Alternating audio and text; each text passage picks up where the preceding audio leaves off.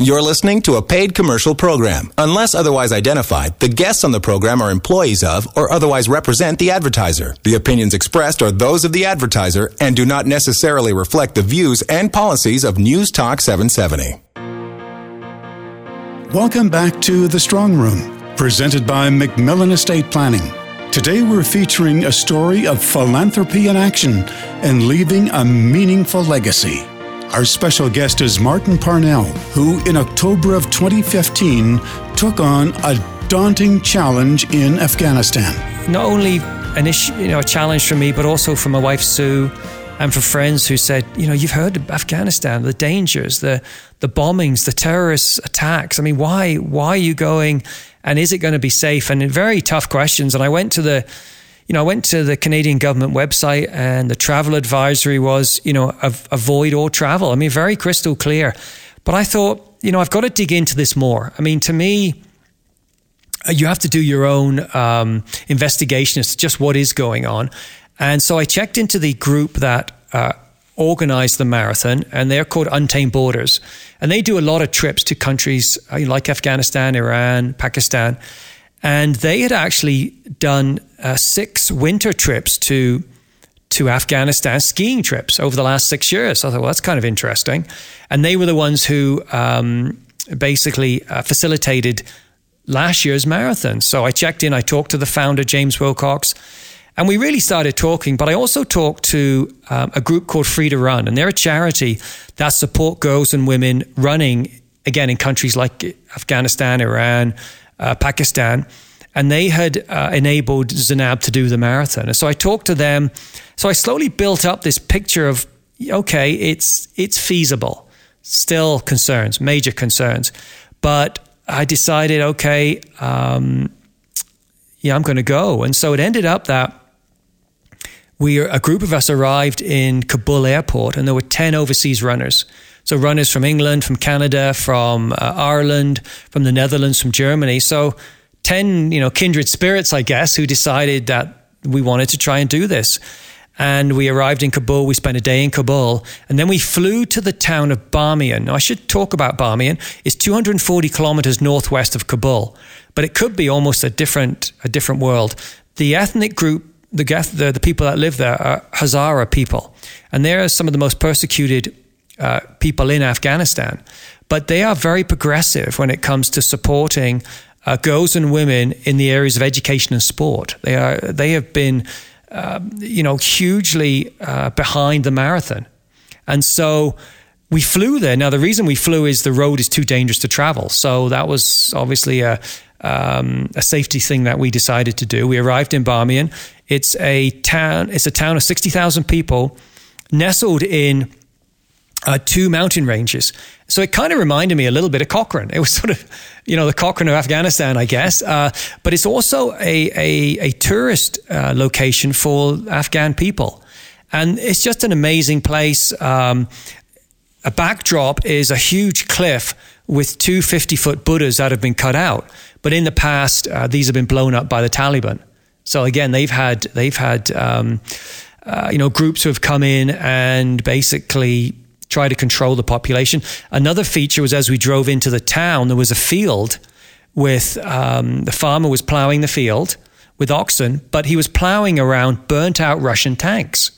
So there's these tanks, there's these troop carriers, again from an era that was, you know, part of what they had to live through.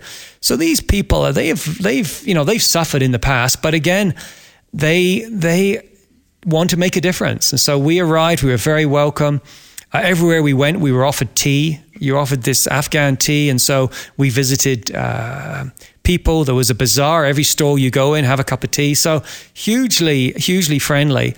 And we clim- acclimatized there because it's at 9,000 feet.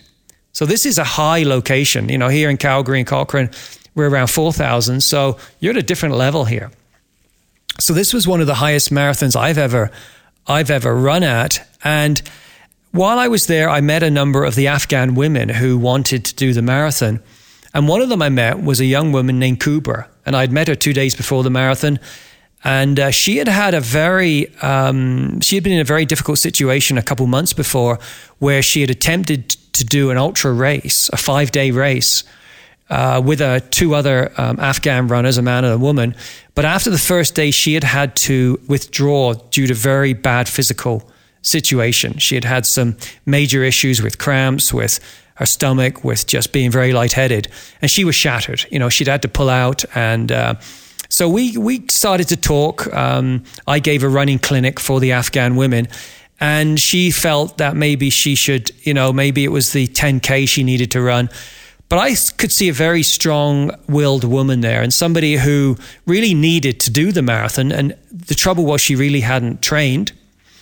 But I thought, and normally I wouldn't run with somebody who hadn't trained, but I thought she needed to do the marathon. So we lined up at the start line um, at 8 a.m. on November the 4th in a dusty field just on the edge of town. And I said to Kubra, I said, Kubra, let's run together and maybe we can we can make the uh, seven hour cutoff. Because again, I felt I felt there was something there she needed to do. And with the marathons and with a, a lot of this endurance stuff, it's definitely mental, huge mental component. So the race started and we just, I run nine and ones, run nine minute, walk one. We took on our hydration, nutrition. Uh, we kind of tried to pace it, but we got to the turnaround at three hour, 36 minutes. So we're behind you know, for seven hour finish. But the route was, it was one of the toughest routes I've ever done. It was entirely uphill to the turnaround. So at least I knew we had some downhill to come back. And she was suffering. She had cramps, stomach cramps. But we kept going. And I was looking at my watch thinking, oh my gosh, this is, we had like, you know, 22 minutes to do the last 2K. And I'm thinking, I don't know. But we ran in holding hands and we crossed at six hours, 52 minutes. So we came eight minutes under the cutoff. And it was really, I mean, it was the slowest official marathon I've ever done, but it was probably one of my best and happiest because she had achieved her goal and I gave her a big hug. She was kind of crying. And uh, it was an amazing feeling. And I realized that I had found my purpose for going there was to help Kubra achieve her goal of running the marathon. So you just don't know what's going to happen on these quests or these trips. And, uh, it was it was hugely significant for me. Running to the edge, what is your hope? The impact, the imprint it would leave on the lives of people who read it. I really hope uh, uh that it makes them reflect on on what they're doing, on the challenges they've had, looking forward to maybe some of the challenges that are coming up, uh, both personal in my life, be it the illness, the stroke, or with family and friends. Um, be empathetic to them, but also be empathetic to people you don't even know.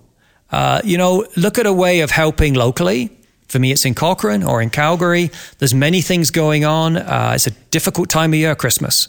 Very difficult. Uh, it's a wonderful time for family and friends. It's a difficult time for people who maybe don't have that. You know, maybe they're in a tough spot, very tough time. So now is the perfect time to look at a way of making a difference. Um, you know, just check it out. There's lots of things going on where where you can step forward. And I would say this year, do it, do it. You know, do something and see how you feel and see how you make somebody else feel. And it's it's really what for me, um, and it's the message I'll be carrying on through through this book and probably as we go on into the future. Um, that's really all I can do. And as Martin Parnell continues his quest to make a difference, he invites you to join him a week from today for his seventh annual Run Walk event in Cochrane. And what we do there is uh, we run a mar- there's a marathon, a half marathon, um, a 10k, a 5k, and a 2k cooking run, a cookie run.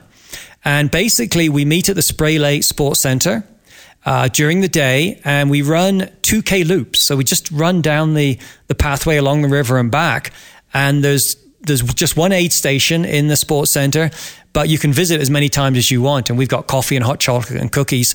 And so this year we're fundraising for uh, sports activities for a girls' school in Afghanistan. And so that's what we're focusing on this year. Um, and it's registrations on the day and it's all by donation. So, so December 31st, um, at the Spray Lake Sports Center in Cochrane. Just come along, you know, between nine and nine and three. Do one loop. Do do twenty loops. Entirely up to you. But it's it's again, it's a way of getting involved, of of and you know, giving something back. At the end of my book, I kind of end with a bit of a call to action. I say, um, you know, in life, you don't have to do a lot, but you, but you got to do something. And so, just look at ways of getting involved and uh, and giving forward. You know, you know, doing something to help others. Helping others in the pursuit of creating a meaningful legacy. Our thanks to Martin Parnell for setting such a powerful example. And my thanks to Macmillan Estate Planning for its support in telling stories that reflect the true spirit of generosity. Winston Churchill said, We make a living by what we get, but we make a life by what we give. This is The Strong Room.